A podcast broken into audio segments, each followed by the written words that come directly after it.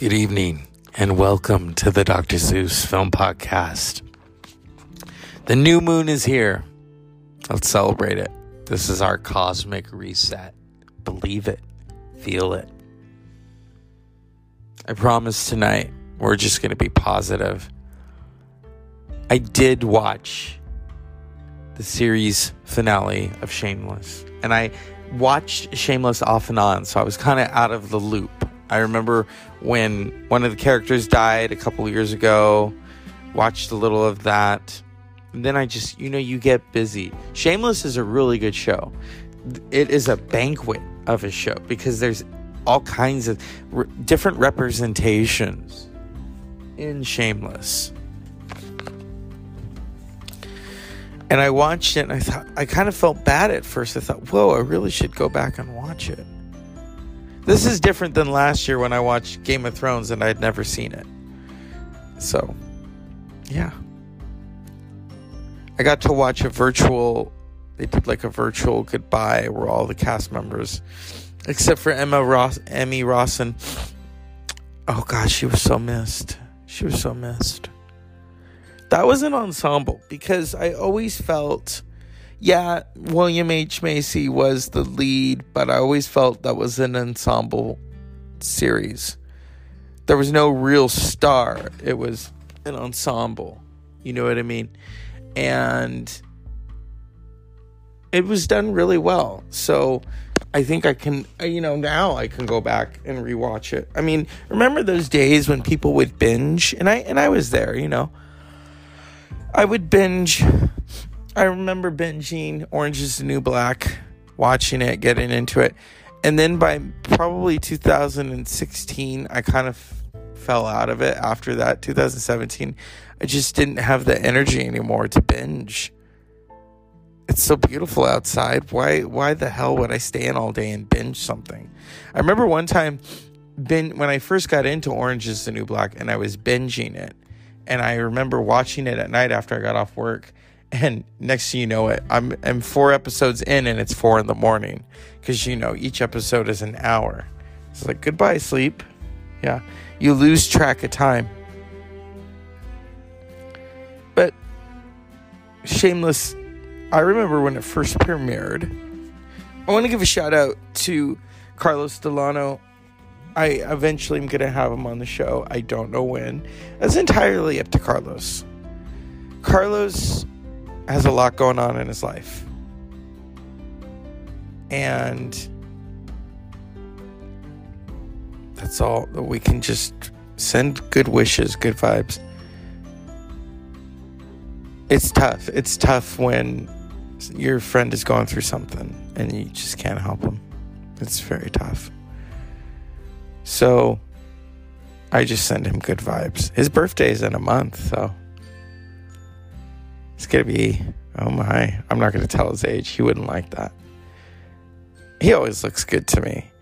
But his, his taste in television and films is very interesting. Because sometimes he would get into a show and he would tell me, I always get into these shows and then they cancel them.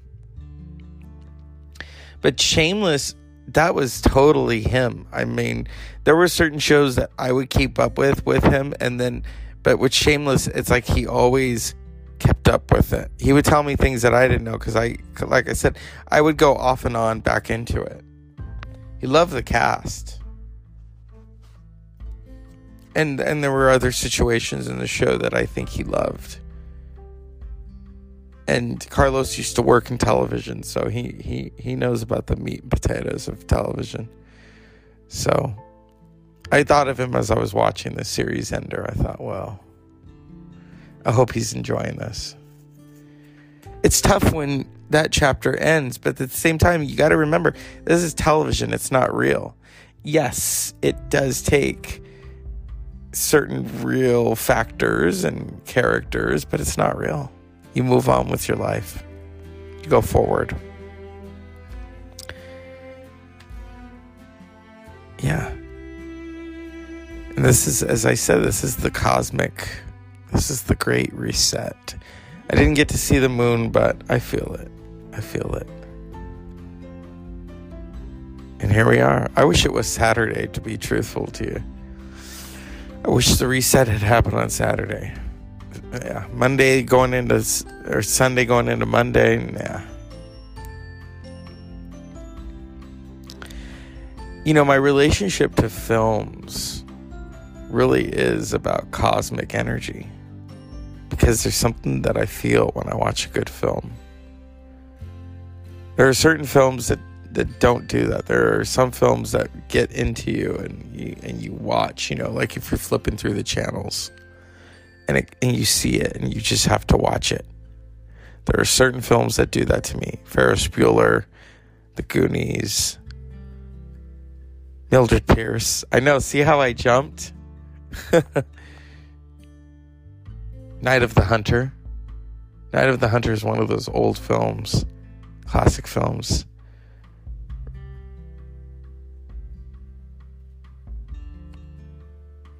with uh, Robert Mitchum and Lillian Gish. Yeah.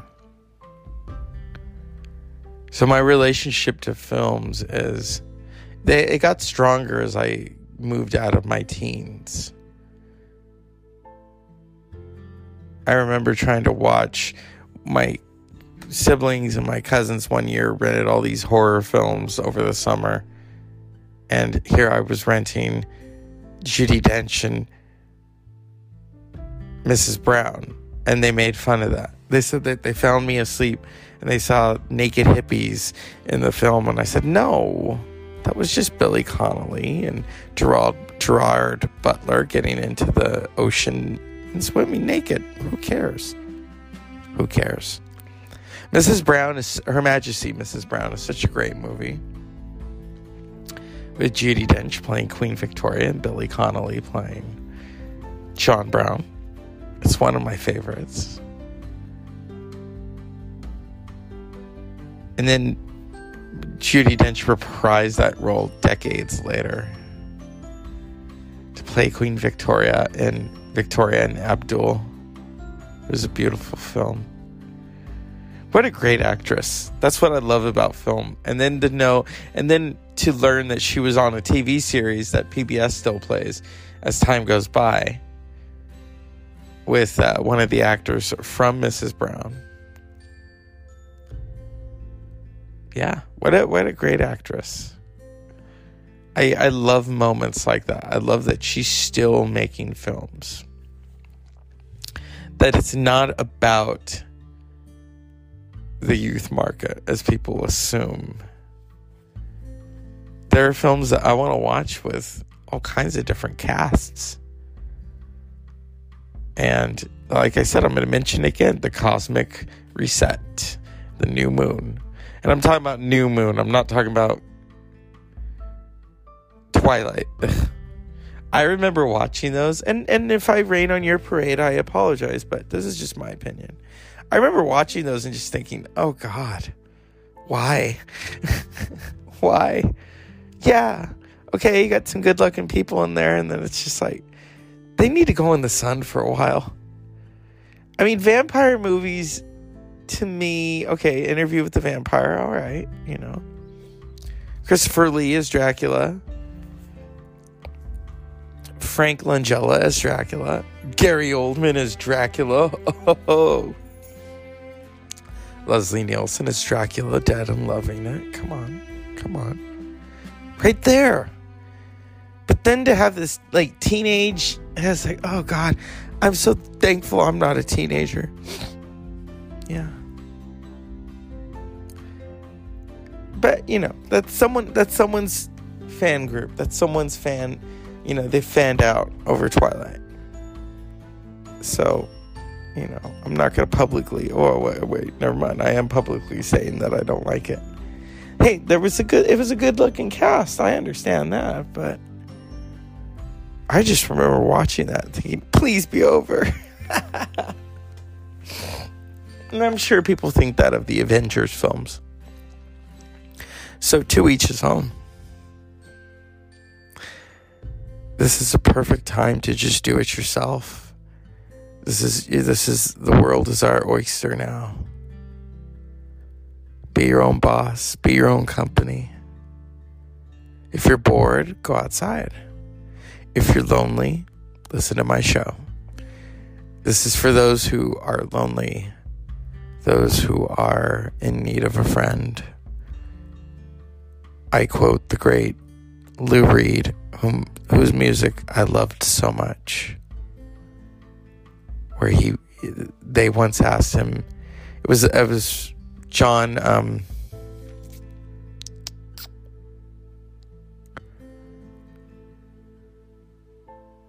oh goodness, Jon Stewart, The Daily Show. That week that Lou Reed died, he paid tribute to him with a moment of Zen. And Lou Reed was talking about his audience. He says, with headphones, you're mine. So, with my audience, with headphones or in the car, you're mine. I'm here for you. Not just talk about these films that I love, but talk about this relationship that we all have, the intimacy of this. When I first started doing this, I mean, goodness, I, I, I would, I remember I'd be so sick and, and I'd be like, oh, I gotta, I gotta record. I owe it to them. This, this isn't just about me.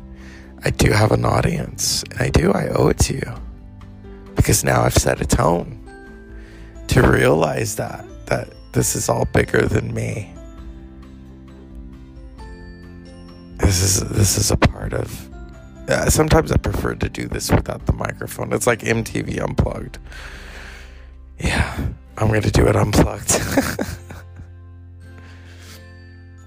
this is such a spiritual thing doing this. It really, truly is. My hope is that when concerts come back, I'm going to do this at a concert. I mean, I'm going to do this before the opening act because I don't want to get the phone taken away. Because there is a rule about that, and I understand that recording things, and I don't have copyrighted material on this show. I do to play a few film clips, but don't get me on that because this is a film podcast Sometimes you need a little sugar to set the table, some uh, silverware. Films and music and our relationship to them is so important. Just as I mentioned earlier, the show Shameless. Shameless has a very interesting, diverse audience. The people that I've talked to who love Shameless. They like it because it reminds them of their family or it reminds them of their friend's family. They, they feel a kinship with the show Shameless because there's all these different situations going on in Shameless. Because in Shameless, they're all just trying to get that piece of the pie, the American pie. You might love certain characters more than others or certain people more than others, but it's an ensemble piece because they've always interconnected everything. And so what they did was interesting in terms of an ending. And so my relationship to this show, this podcast, is just to provide you with a gentle ear. I don't yell at you. I don't bark at you. I don't demand things of you. I just say, hey, this is what I like. If you want to check it out, you can do that on your own time. And you know, everything has its time because I love how people would say to me, Oh, why are you now getting into that? Oh, was I supposed to get into it when it was the thing? I don't think so. I don't think so everything has its time. There are certain things that I'm into that I didn't get into right away. You can't force that upon someone to watch this or listen to that. You you can't do that. It it just it doesn't work like that. Your ears have to be ready for it. And I know some people would disagree with me on that. Your eyes have to be ready for it. There's certain things that happen when you connect to a film or to a record. I didn't connect to classic films till I was 18. people would probably think, oh, why didn't you connect to them when you were like 10? Well, I didn't want to be inside all the time when I was 10. I wanted to be outside running around, riding the bike. Riding the bike, enjoying the energy, enjoying the atmosphere, the freedom of being outside, whether it was cold or hot or raining. Oh, I loved playing in the rain. Oh, God, I was crazy. I really, I still am. So, with this podcast, we just talk about everything. Yesterday, I paid tribute to the birthday man himself, Max von Sydow. And today, I paid tribute on another show to DMX. So, what a what a collective this is to be able to talk about art, music, and film. Oh, art. I, well, we could go to art, maybe. We could. Frida Kahlo and Salvador Dali, two of my favorites. Two of whom both are Latino.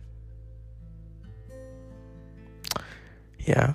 Diego Rivera, Van Gogh, Goya. There's so many greats out there. They all deserve a movie too. And my hope is that more films are made of those great artists.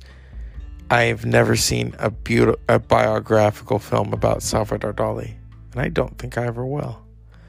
I don't think anyone has the cojones to, to really portray Salvador Dali. Salvador Dali was a madman to some, uh, a constant multitasker, and then became friends with Andy Warhol.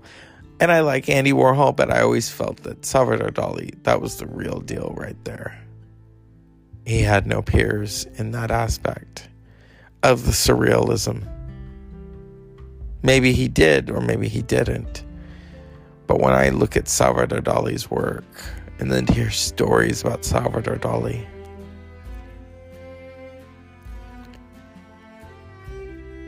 I he's very mysterious to me. And I and that's interesting.